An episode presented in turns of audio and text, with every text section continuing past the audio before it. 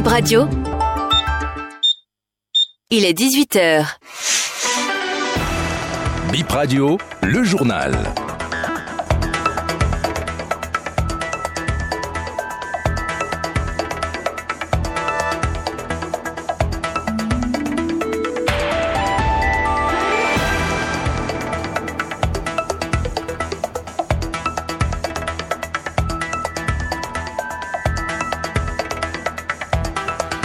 Ravi de vous retrouver, mesdames et messieurs, pour ce programme fait d'infos et de musique. Nous sommes samedi, vous en avez le droit. Installez-vous confortablement, nous sommes ensemble pour passer un agréable moment.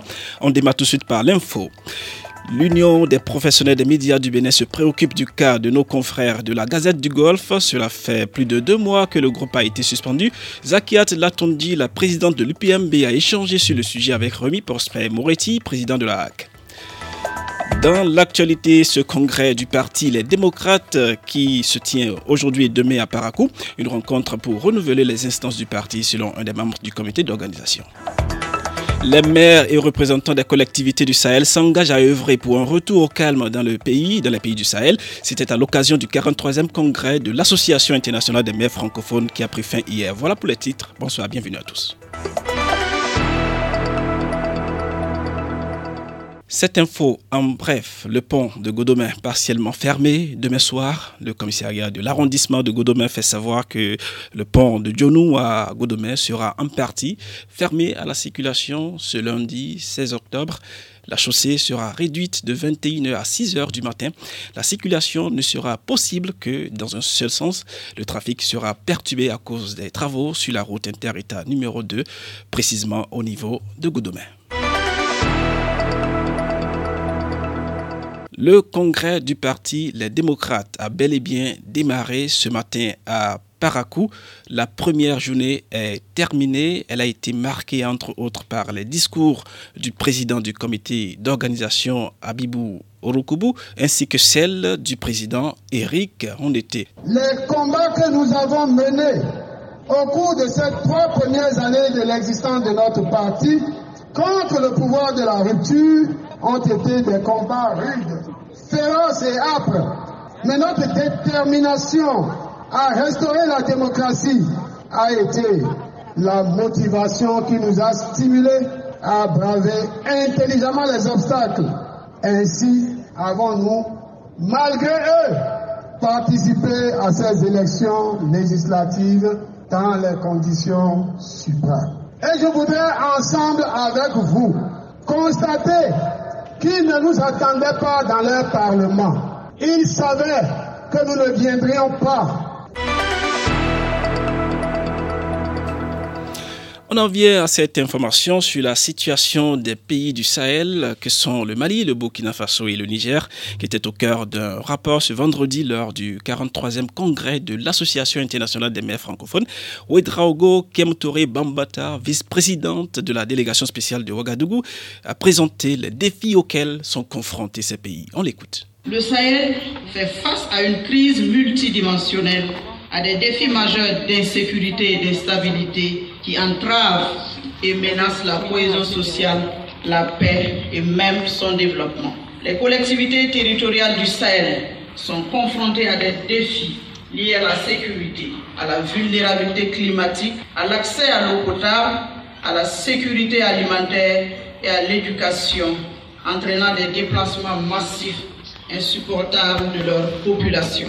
Ces facteurs mettent en danger le bien-être de nos communautés, surtout les couches vulnérables. Nous, les maires et représentants des collectivités du Sahel, sommes déterminés à travailler de manière constructive avec nos partenaires régionaux et internationaux pour élever ces défis et créer un avenir meilleur pour nos communautés. Nous croyons en notre capacité, à la solidarité et la coopération internationale pour surmonter les obstacles qui se dressent devant nous.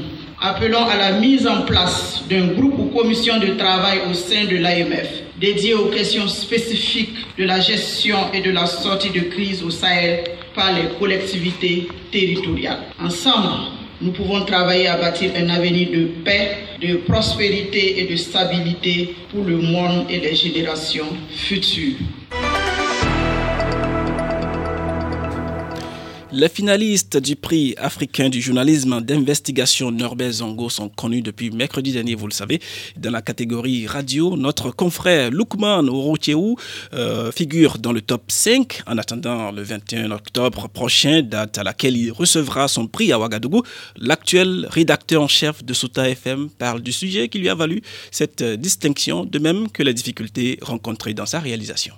Le travail apporté sur le mariage des mineurs, j'ai trouvé en conclusion que c'est un phénomène, un mal qui obscurcit l'avenir des jeunes filles. Le mariage des jeunes filles de moins de 18 ans continue d'être entretenu au sein de certaines communautés au Bénin, qu'on le veuille ou non, dans plusieurs régions en tout cas. Pour la plupart, ce sont des mariages dits arrangés, sans intervention d'un officier d'état civil, reposant donc sur les coutumes, les réalités endogènes, c'est parfois des enlèvements, des séquestrations des jeunes filles. C'est un phénomène, disais-je, aux multiples conséquences. Parlant des difficultés, oui, il fallait d'abord faire face à certaines réalités du terrain. Retrouver les victimes était également l'autre épreuve parce qu'elles craignent d'éventuelles représailles en cas de témoignage.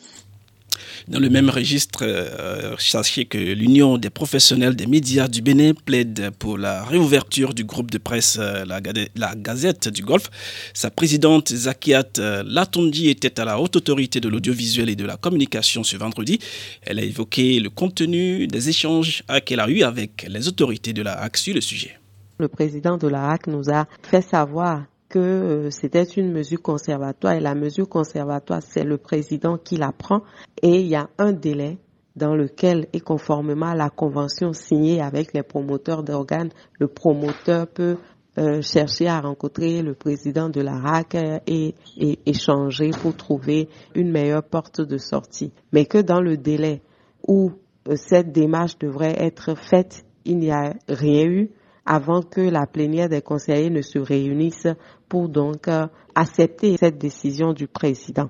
Et que jusque-là, il n'y a pas eu de démarche venant de Golfe Télévision, bien au contraire que la HAAC a été traduite au niveau de la haute juridiction face à cette situation. Et donc aujourd'hui, l'institution ne peut plus rien faire et qu'elle attend la décision de la Cour.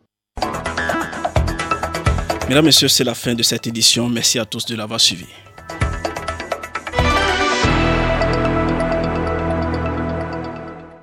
Envie d'être bien informé et envie de bons moments, vous êtes au bon endroit. Vous êtes sur Bip Radio 106 FM. Nous émettons de Cotonou.